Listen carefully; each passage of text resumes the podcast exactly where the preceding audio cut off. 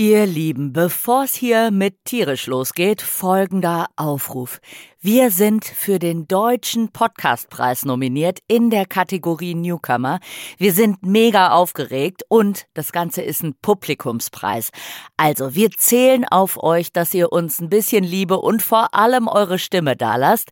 Und das könnt ihr tun unter dem Link, den wir in die Show Notes von der Schimpansenfolge, also Folge 46 tun. Da müsst ihr nur draufklicken, zwei Klicks und ihr habt eure Stimme für uns dagelassen und wir freuen uns riesig. Oder ihr geht auf die Seite vom Deutschen Podcastpreis, da könnt ihr euch auch durchklickern, ist aber ein bisschen hampeliger. Also einfach in der Schimpansenfolge in den Show Notes auf den Link klicken und für uns abstimmen und ewige Dankbarkeit sei euch garantiert. So, und jetzt geht's los mit tierisch. Heute wird's feuchtfröhlich. Genau, es geht um Alkoholkonsum bei Tieren. Mhm. Ich berichte über Haustiere, die Alkohol getrunken haben und über Tiere, die uns Menschen unter den Tisch trinken können. Und ich schaue mir mal genauer die Hypothese an, äh, dass ein bisschen Alkoholkonsum eigentlich ein evolutiver Vorteil bei Tieren sein könnte. Und für alle, die jetzt denken, hoch die Tassen, so viel kann ich verraten, zu viel ist schlecht. Tierisch Der Podcast von Lydia Möcklinghoff und Frauke Fischer, präsentiert von Weltwach.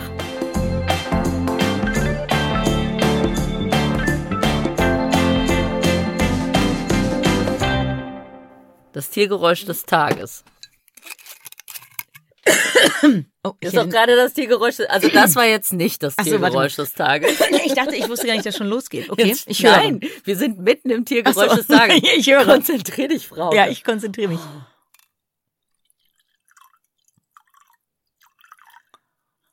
Ja, du sollst jetzt nicht raten. Du siehst Ach ja, so. was ich hier gerade mache.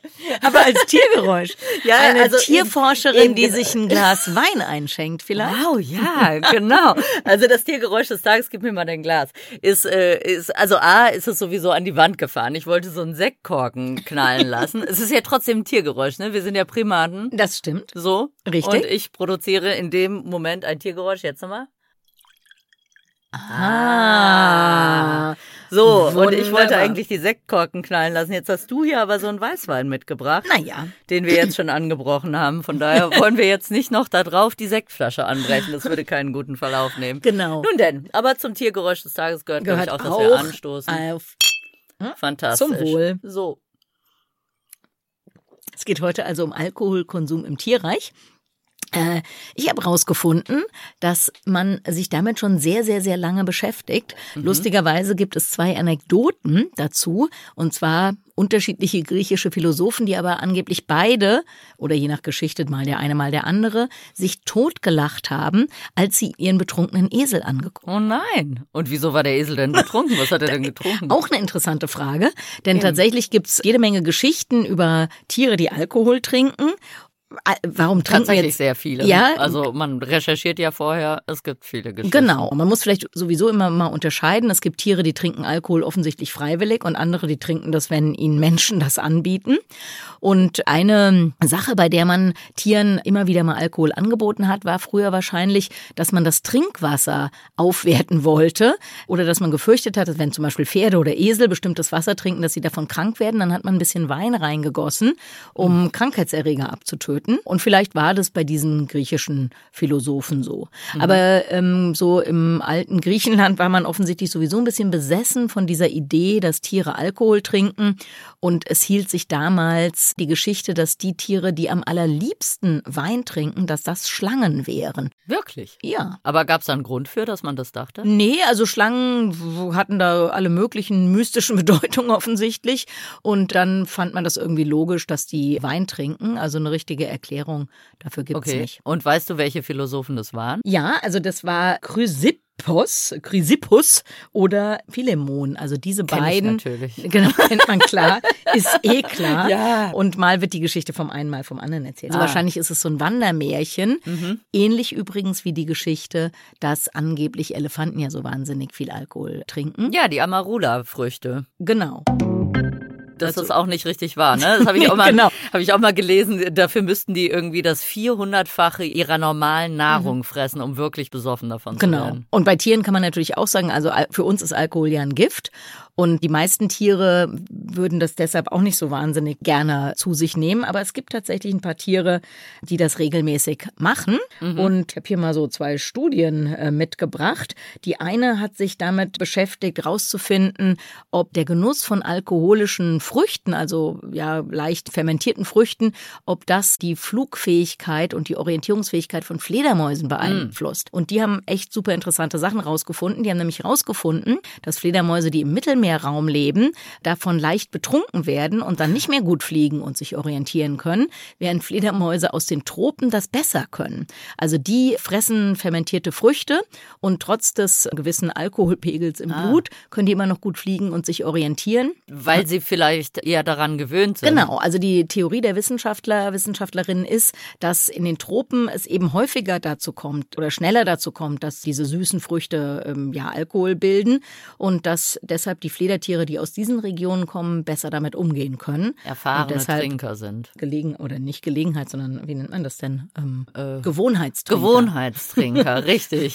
genau, mit den Fledermäusen habe ich auch gehört. Da gibt es tatsächlich Fledermäuse, die können ganz schön viel zu sich nehmen und ihre Rufe klingen aber auch. Also diese Ultraschallrufe. Nee, eben nicht. Ah, also was genau. halt überraschend mhm. ist. Mhm. Äh, sollte man ja meinen, dass die dann äh, anfangen zu lallen. Ja, genau. Echo-Lallen.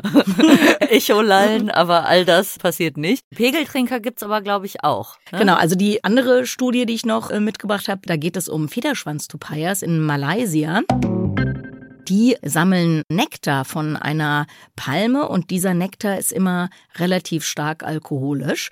Mhm. Und obwohl die da jede Nacht schön diesen Nektar schlürfen und diese Palme übrigens auch das ganze Jahr Blüten produziert, also das heißt, diese Quelle ist das ganze Jahr vorhanden, mhm. werden die auch bei einem Alkoholgehalt im Blut, der jeden von uns schon umhauen würde, ja, konnte man keine Auswirkungen bei denen feststellen, dass sie irgendwie sich schlechter koordiniert hätten oder irgendwie mhm. getorkelt wären oder so.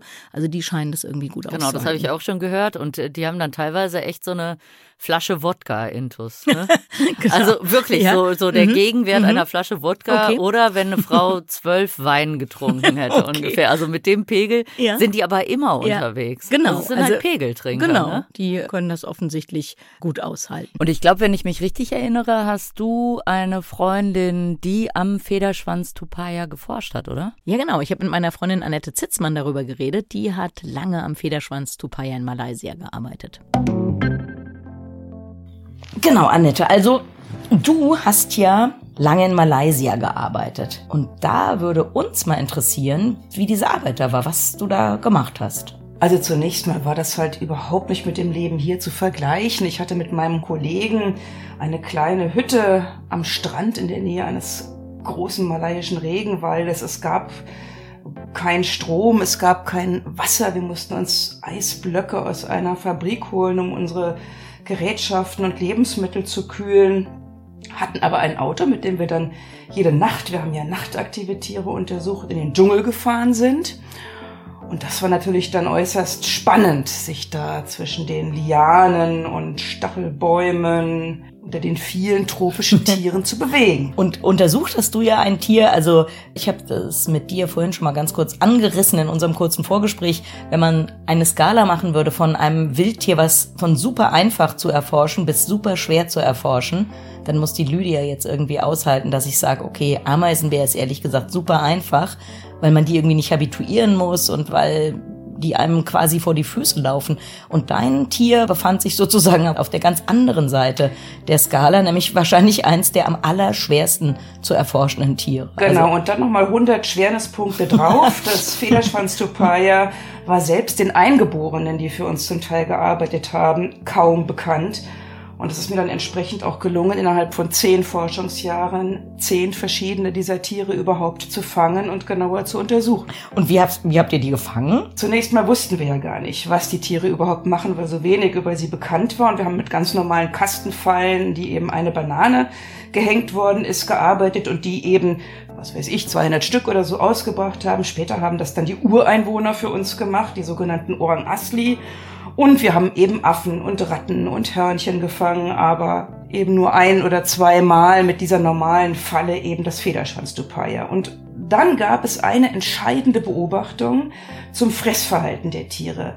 Ich habe nämlich festgestellt, dass die Tiere während der Nacht die aufrechten Blütenstände einer bestimmten Palmenart aufsuchen und diese Blütenstände ablecken. Und damit gab es dann eine Idee, sie eben an ihrer Fresspalme, es handelte sich also um eine stammlose Palme, an dieser Palme zu fangen und ich habe dann quasi eine Fischreuse umgearbeitet, die ich über diese Palmenblütenstände drüber gestülpt habe und konnte mit einem Zugsystem eine Schnur zuziehen und damit eben das Tier in der Reuse gefangen nehmen, wenn es denn zufälligerweise die Palme auch tatsächlich besucht hat. Okay. Sehr, sehr aufwendig. Aber echt.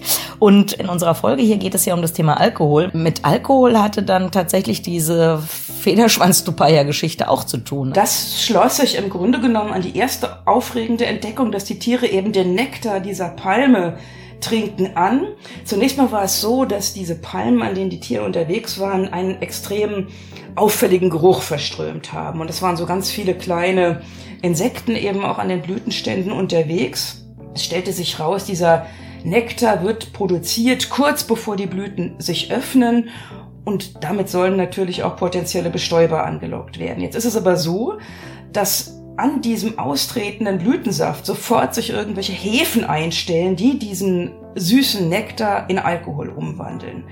Und Messungen an den Haaren verschiedener Tierarten, darunter eben das Federschwanztupaya, und Messungen des Nektars selber haben ergeben, dass dort eben erhebliche Mengen Alkohol vorkamen, die offensichtlich von den Tieren mit aufgeleckt werden. Und jetzt muss man sich das eben so vorstellen, wir sitzen hier gemütlich und trinken unser Glas Wein, würden uns aber nicht unbedingt nach einem solchen Abend in der Lage sehen, das Beste in unserem Job äh, zu geben. Anders, das Federschwanztupaya, das trinkt kontinuierlich während der Aktivitätszeit, hat das dann irgendwie so ein, anderthalb Gläser Wein drin, wenn man das mit uns vergleicht mhm. und funktioniert eben allein in der Dunkelheit, in einem tropischen Regenwald, voller Prädatoren, ganz wunderbar und findet sich zurecht, findet seine Nahrung Bevölkerung vermehrt sich und schafft es offensichtlich mhm. als 60 Gramm schweres Tier eben den Prädatoren auch zu okay. entkommen. Und finden die das mit dem Alkohol besonders interessant? Weiß man dazu was? Oder das, äh, das stört die nur einfach nicht? Das ist im Grunde genommen unbekannt. Dazu kann man jetzt verschiedene Hypothesen aufstellen. Zum einen eben, dass die Tiere in der Lage sind,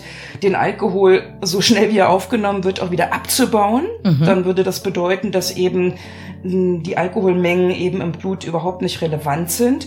Oder dass es eben andere Mechanismen gibt, die diesen Alkohol irgendwie erträglich machen. Mhm. Man könnte auch weiterspinnen und könnte sich überlegen, gibt es vielleicht sogar irgendwelche Vorteile davon, eine gewisse Menge Alkohol im Blut zu haben, was wir uns jetzt so zunächst nicht vorstellen können. Mhm. Aber eine Toleranz der Tiere muss es geben. Oder es gibt eben so viele andere wertvolle Bestandteile in der Nahrung, dass eben der Alkohol toleriert werden kann. Dass es dem Federschwanztupaya als Genussmittel dient, so wie mhm. wir das jetzt ja. hier empfinden, davon würde ich natürlich nicht mhm. ausgehen. Also die nehmen nicht nur Alkohol auf, sondern sie werden davon auch richtig satt, oder? Offenbar. Natürlich muss ja. man dazu sagen, ich habe es ja eben schon erwähnt, dass diese Blütenstände nicht nur von dem kleinen Säugetier besucht werden, sondern eben auch von Insekten, darunter eben sehr viele Bienen zum Beispiel. Mhm.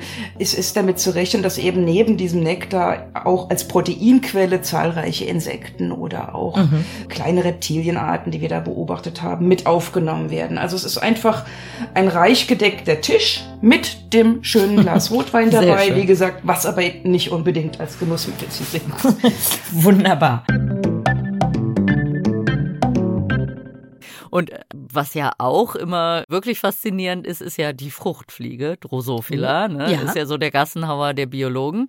Gerade in der Genetik wird die ja in jedem Labor da gezüchtet. Und die ist tatsächlich total alkoholtolerant. Also die zieht ja sogar ihre Larven in Alkohol hm, groß. Okay. Also so Schnapspraline. Genau. also das ist so eine reine Schnapspraline. Mhm. Und mhm. tatsächlich mhm. sind da Forscher schon lange auf den Spuren nach diesen, äh, nach diesen ähm, mhm.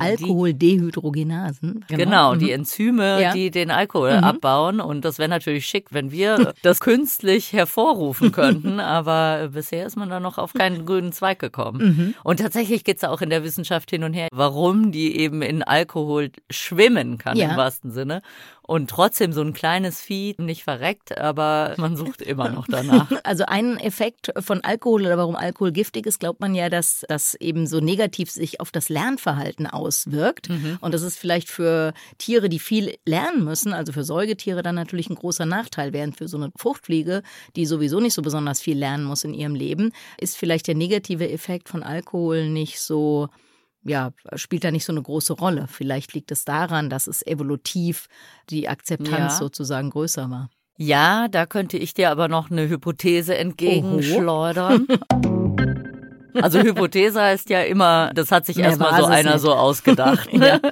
Also das, das ist noch nicht irgendwie wissenschaftlich mhm. belegt. Aber es gibt die Drunken Monkey Hypothesis. Okay. Und da geht es darum, dass Forscher betrunkene Affen beobachtet haben, mhm. also genauer in Panama. Da gibt's ja das Bajo Colorado Island mhm. im Panama-Kanal. Das ist so im Prinzip eine Insel, eine komplette Forschungsstation. Mhm. Und da konnten sie Brüllaffen beobachten, die eben regelmäßig auch ziemlich betrunken waren, weil die so viele Früchte gefressen mhm. haben.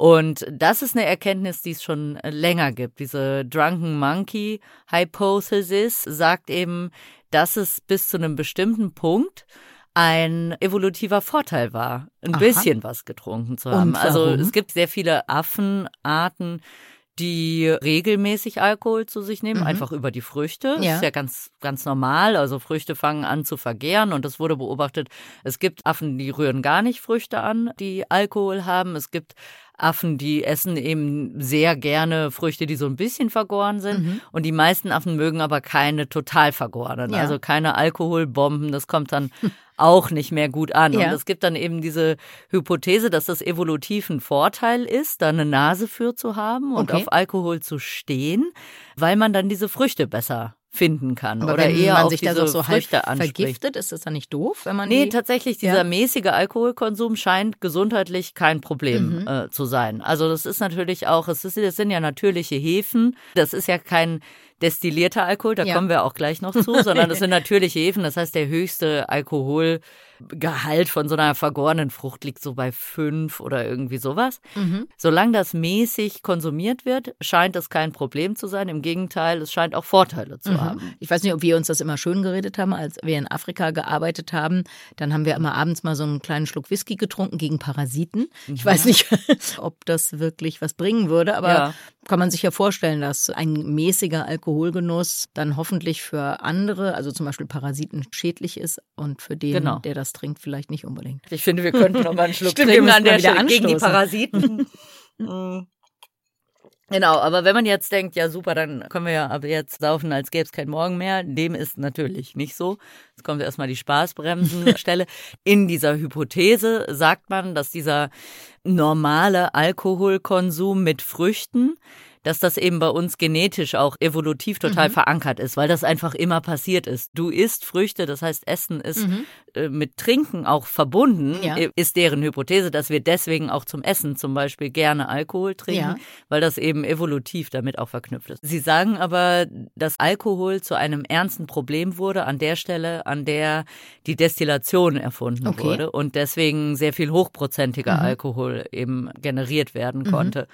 Und dann hat man eben diese Suchtgefahr und diese sehr negativen Effekte. Also mhm. es gibt auch eine Insel, auf der Meerkatzen von Touristen die ganze Zeit die Cocktails klauen. Ja. Und da hat es natürlich sehr negative Effekte, mhm. weil die dann eben Gleichgewichtsstörungen und so weiter haben dann nicht mehr richtig klettern können und so. Aber eben, die Hypothese sagt, dass solange man in sehr geringen Maßen Alkohol zu sich nimmt, dass das eigentlich eine ganz gute Sache okay. ist.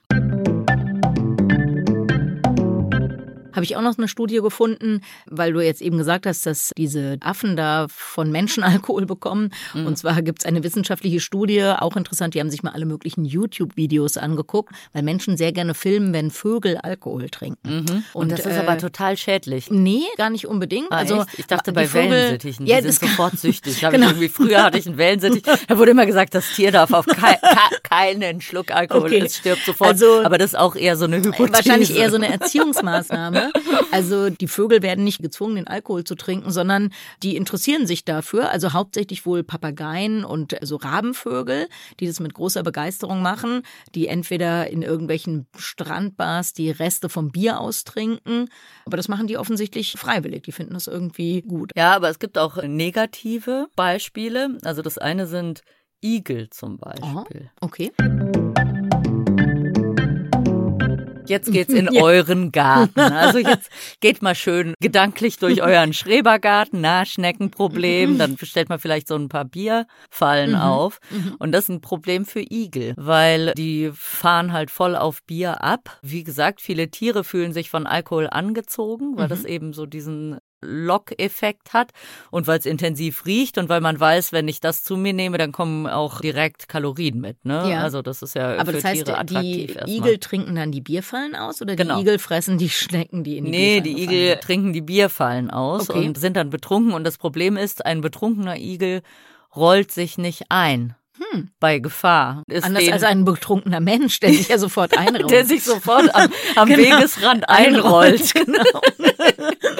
Also falls man einen eingerollten Menschen am Wegesrand sieht, äh, dann ist es auf jeden Fall kein betrunkener Igel. So viel kann man, so viel kann man dann schon erkennen. Mhm. Eben, und die Igel rollen sich nicht ein und das ist natürlich tragisch, mhm. weil dann der Fuchs und so weiter da Zugriff hat. Das heißt, man sagt auch, wenn man einen betrunkenen Igel findet, dann sollte man ihn in Obhut nehmen. Okay. Aber die Frage ist, riecht man dann am Maul? Ja, also ob die er Frage, eine oder guckt, ob er sich zusammenrollt. Außerdem mhm. habe ich noch eine Seite gefunden von der Polizei in Erfurt, die auch gesagt hat, bitte keine, bitte keine Alkoholflaschen rumliegen lassen, weil sie haben zwei Igel gefunden, oh. die sehr viel Eierlikör getrunken haben. Oh nein. Aber das ist jetzt natürlich eher anekdotisch. Mhm. Und wo wir mhm. beim Anekdotischen sind und Tiere, die schlecht Alkohol vertragen, ist ja oft bei einem kleinen Hirn, ne? Dann ist schwierig, den Alkohol so zu verarbeiten. Was fällt dir für ein Tier mit sehr kleinem Hirn ein? Ein Tier mit sehr kleinem Hirn. Ja, wir kennen das beide. Äh, soll ich Ameisenbär sagen? Ja, danke. Okay, ich sag einfach mal Sag einfach immer, wenn ich dich nach einem Tier frage, Ameisenbär? Genau, könnte es vielleicht Ameisenbär sein? Es ist der Ameisenbär. No ich habe way zwei Anekdoten von Ameisenbären, die ja. Alkohol konsumiert haben. Sie sind, also vor allem die zweite ist sehr tragisch oh und auch ein bisschen langwierig. Aber wir haben noch Zeit. okay, was war passiert? Nehmen Sie sich noch ich einen Wein, noch einen lehnen Schluck. Sie sich zurück, Frau Dr. Fischer. Mhm. Es geht los. Mhm. Und zwar die eine Geschichte ist äh, von Freunden von mir, äh, von Brasilianern, die da auf so einem Campingplatz waren. Und da war tatsächlich ein alkoholabhängiger Ameisenbär. Oh und der wollte mhm. eben immer, die haben ja diese lange Zunge, ne? Ja. Und der wollte immer unbedingt an das Bier. Mhm. Und der war mittlerweile echt ein Problem geworden, weil der super aggressiv war. Ne? Also Ameisenbären okay. haben ja sehr lange Krallen. Ja ne, und können sich auch sehr gut verteidigen. Und, und wenn und da der halt hat so Leute angegriffen, die dann eine Bierflasche hatten und wollten, genau, okay, weil er die mhm. Bierflasche haben wollte. Okay. Und das war echt auf diesem Campingplatz äh, standen da schon Warnschilder und so okay. wegen diesem wild gewordenen mhm. Ameisenbären. Mhm. Und die zweite Geschichte, da hatte ich mal einen Vortrag über Ameisenbären bei so einem Symposium.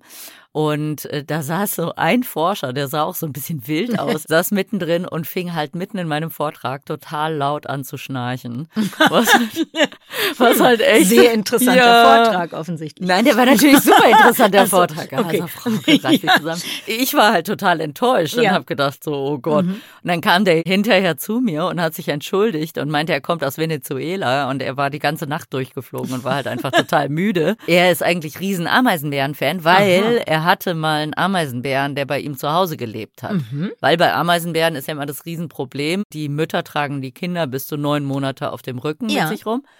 Wenn dann ein Ameisenbär überfahren wird, ist das mhm. sehr tragisch, weil dann ja. das Jungtier überlebt halt meistens. Mhm. Und so ein Jungtier hatte er gefunden und er ja. hatte halt eben so eine Fazenda, so eine Farm da in Venezuela und dann lebte dieser Ameisenbär mit ihm rollte sich jeden Abend neben seinem Bett zusammen und so und war so total süß. Dann hatte er irgendwann mal eine Party bei sich und die hatten so bodentiefe Fenster. Es gab Gin Tonic, es war so ein heißer Tag. Der Gin Tonic ja. ging über den Tisch ohne Ende. Mhm. Also die Gläser mhm. waren immer sofort leer, bis sie irgendwann aus dem Fenster guckten und da torkelte dann der Ameisenbär durch den Hof und der hat halt leider immer an diesen von außen an diesen bodentiefen Fenstern hatte der diese ganzen Gin Tonics ausgetrunken. Oh nein. Bis hierhin noch lustig. Und dann, am nächsten Tag war der Ameisenbär Ameisen wäre oh weg. Nein. Ach so. Dann haben sie ihn Mhm. gesucht und er war betrunken in einen Brunnen gefallen Nein. und gestorben. Oh nein.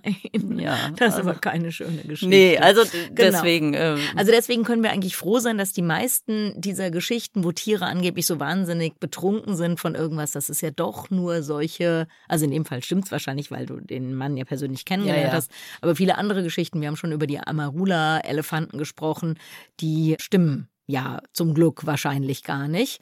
Genau. Also meistens sind Tiere vielleicht doch ein bisschen vernünftiger Ja, und eben. trinken nicht so viel Alkohol. ja, also ein Gegenbeispiel sind Schimpansen Mhm. in Guinea. Da haben Forscher beobachtet, dass die bis zu drei Liter Palmwein, aber ist noch im, Ra im Rahmen der Okay. Drunken Monkey Ja. Hypothesis. Vor allem fragt man sich, wo der Schimpanse an die drei Liter Palmwein kommt. Pass auf. Ah, ich pass das auf. weiß ich natürlich. okay. Die Leute sammeln Palmsaft. Kann ich bestätigen, weil ich da ja lange gearbeitet habe. Und Genau, du kannst auch kurz erzählen, wie das, wie das abläuft. Nee, ich weiß, wie, das, wie man das genau macht, weiß ich leider auch nicht.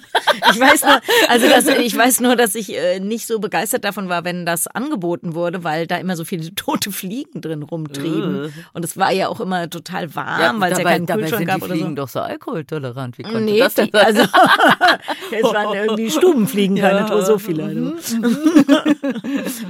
Okay, ja, auf jeden Fall bohren die Leute da die Palmen an ne, und Mhm. hängen dann da so Plastikbehälter dran, um diesen Palmsaft zu sammeln, der dann auch einfach vergärt. Also die machen da gar nichts mit, sondern sammeln dann irgendwann den Behälter ein, der vergärt von alleine, da ist er auch gut warm. Und das haben halt irgendwann die äh, Schimpansen spitz bekommen. Und die haben mittlerweile so eine richtige äh, Strategie entworfen, um an diesen Palmwein zu kommen. Mhm. Also die nehmen dann so ein Palmblatt und zerkrumpeln es so, Ja. also ganz klein. Und wie so ein Schwamm tunken sie es dann in diesen Palmwein rein. Aber in diesen Plastikeimer, den In die Menschen da aufgehängt haben. Ah Genau. ja, okay. Mhm. Ja, genau. Da hängen sie es rein. Also anders als das Federschwanz äh, Tupaya. Tupaya, das ja einfach den natürlich vergärenden Mhm. Palmsaft nimmt, nutzen die Affen einfach, was die Menschen da machen, gehen dann wie so ein Schwamm da rein, Mhm. nehmen das in den Mund und ziehen dann das Palmblatt so vorne wieder lecker, raus. lecker. Und äh, da wurde eben auch gemessen, dass die dann bis zu drei Liter tatsächlich von diesem Palmwein Okay. zu sich nehmen, dass es aber eben scheinbar keinen negativen Effekt Mhm. hat. Also teilweise gibt es tatsächlich Schimpansen, wo vermutet wird, dass sie einen evolutiven Vorteil haben, weil sie sich mehr verpaaren und so weiter. Okay, weil also, sie irgendwie so sexy sind durch. ja. Wenn wenn man angetrunken Sie haben sich ist. die anderen schön getrunken Ja, genau wahrscheinlich. so, so, ja, okay. oh, du siehst auf einmal so gut aus. Okay. Das fällt aber eben unter diese Hypothese, dass eben der natürliche Alkohol, der in der Natur vorkommt, per se Mhm. Ja. nicht gefährlich ist und Mhm. eben auch nicht süchtig macht. Die Forscher sagen eben auch, so eine Sucht kann sich ein Wildtier halt gar nicht Mhm. leisten. Ja. Naja, ehrlich gesagt, wenn man jetzt so vergorene Früchte frisst, bis man da so richtig alkoholisiert ist, müsste man wahrscheinlich auch wahnsinnig viele Früchte schon gefressen haben. Hast ja eben schon gesagt mit den Elefanten. Und wahrscheinlich kriegt man vorher schon einen wahnsinnigen Durchfall oder irgendwie sowas, bevor man ausreichend betrunken ist. Ja, ja, genau. Und eben, da muss man halt wirklich den Unterschied sehen zwischen dem natürlichen Alkohol und dem, was wir hier uns hier gerade so reinzimmern. eben genau. Der gute. sagen. Ah, der gute Wein. Genau. Cheers. Cheers nochmal.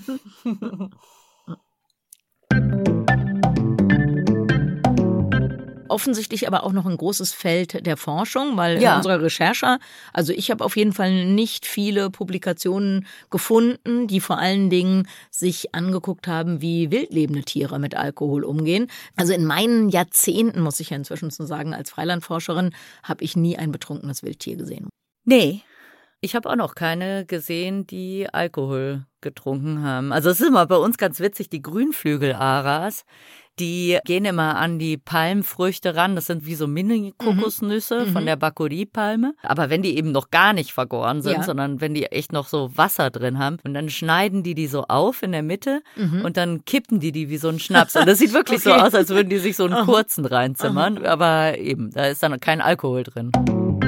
Es gibt sehr ethisch ein bisschen fragwürdig. Jede Menge wissenschaftlicher Studien, wo Tieren irgendwie Alkohol untergejubelt wird, also ja. in denen man Fruchtsaft mit Alkohol vermischt oder Wasser mit Alkohol vermischt. Und dann trinken die das natürlich. Genau. Und dann geht es darum zu gucken, wie die auf Alkohol reagieren. Diese Studien, die habe ich dann auch gesehen. Also irgendwie so Krebse, die dann da wild in der Gegend rumtorkeln und so. Aber das halt im Labor. Und denen wird dann einfach Alkohol ins Wasser gemischt. Und das finde ich tatsächlich gemein. Genau. Und so dann, ja. sind wir wieder am Anfang der Geschichte. So war es irgendwie dann wahrscheinlich auch mit diesem Esel, ja. deren Besitzer sich totgelacht haben angeblich. Also ganz freiwillig hat der Esel wahrscheinlich. Oder Michel aus Wasser. Lönneberger, der den oh. Kühen doch die vergorenen Kirschen ah, gegeben hat. Dann waren die okay, alle okay. betrunken. Siehst du? Prost. also auf, auf die Wildtierforschung. In einer anderen Folge davon, was man alles nicht weiß. Und auch hierzu weiß man wahrscheinlich viele Sachen noch nicht. Sonst hätten wir ja mehr Studien dazu. Nee, also tatsächlich weiß man da ja nicht viel. Also bei der Drosophila eben, es wird die ganze Zeit gesagt, ja, und das ist hier dieses mhm. Enzym und bla mhm. bla. Und dann mhm. stellt sich aber raus, nö, eigentlich hat das gar keinen so großen Effekt. ja. Und eigentlich ist es ganz anders und keiner weiß. Und es gibt aber auch noch eine große Diskussion bei dem Federschwanz-Tupaya, ja. dass ja tatsächlich verwandtschaftlich gar nicht so weit weg ist von uns. Also von uns Primaten ist nicht so weit genau, weg. Genau, und es mhm. gibt die Theorie, also die Hypothese in mhm. dem Fall. Also Theorie wäre dann schon mal so ein bisschen überprüft. Ne? Mhm. Ne? Und es gibt die Hypothese, dass die eben evolutiv uns nicht so weit warte mal, wie sagt man das denn?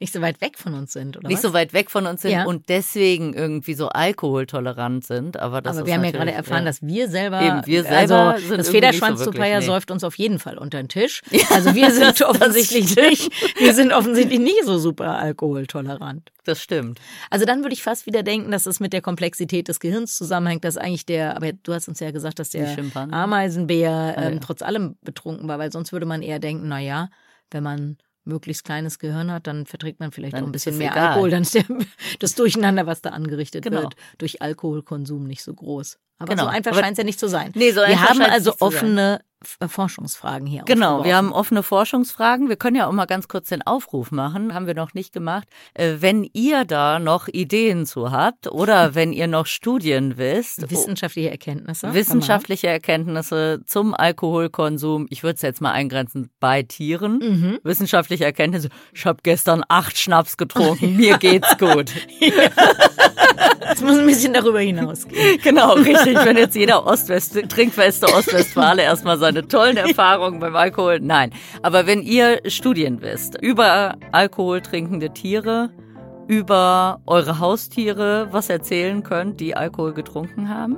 Und das hoffentlich gut vertragen haben. Das hoffen wir. Und wenn ihr allgemein Ideen habt, was ihr gerne noch als Thema hören würdet, dann könnt ihr uns das natürlich immer mitteilen. Und das am besten über Instagram. So machen wir das. Da findet ihr uns bei Weltwach und da könnt ihr eure Kommentare dazu schreiben, eure Ideen, eure Anmerkungen.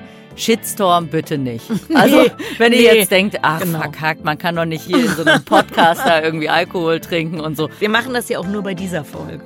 Sonst trinken wir ja keinen Alkohol. Nein. Nur der Folge, wo es um Alkohol geht. Ja, ja. So wird es auf jeden Fall sein. okay, also macht's gut, ne? Bis dann. Ciao.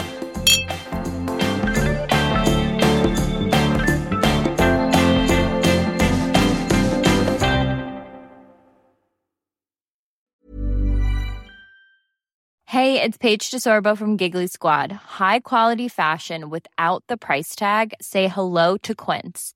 I'm snagging high-end essentials like cozy cashmere sweaters, sleek leather jackets, fine jewelry, and so much more. With Quince being 50 to 80% less than similar brands. And they partner with factories that prioritize safe, ethical, and responsible manufacturing. I love that. Luxury quality within reach. Go to quince.com slash style to get free shipping and 365 day returns on your next order. Quince.com slash style.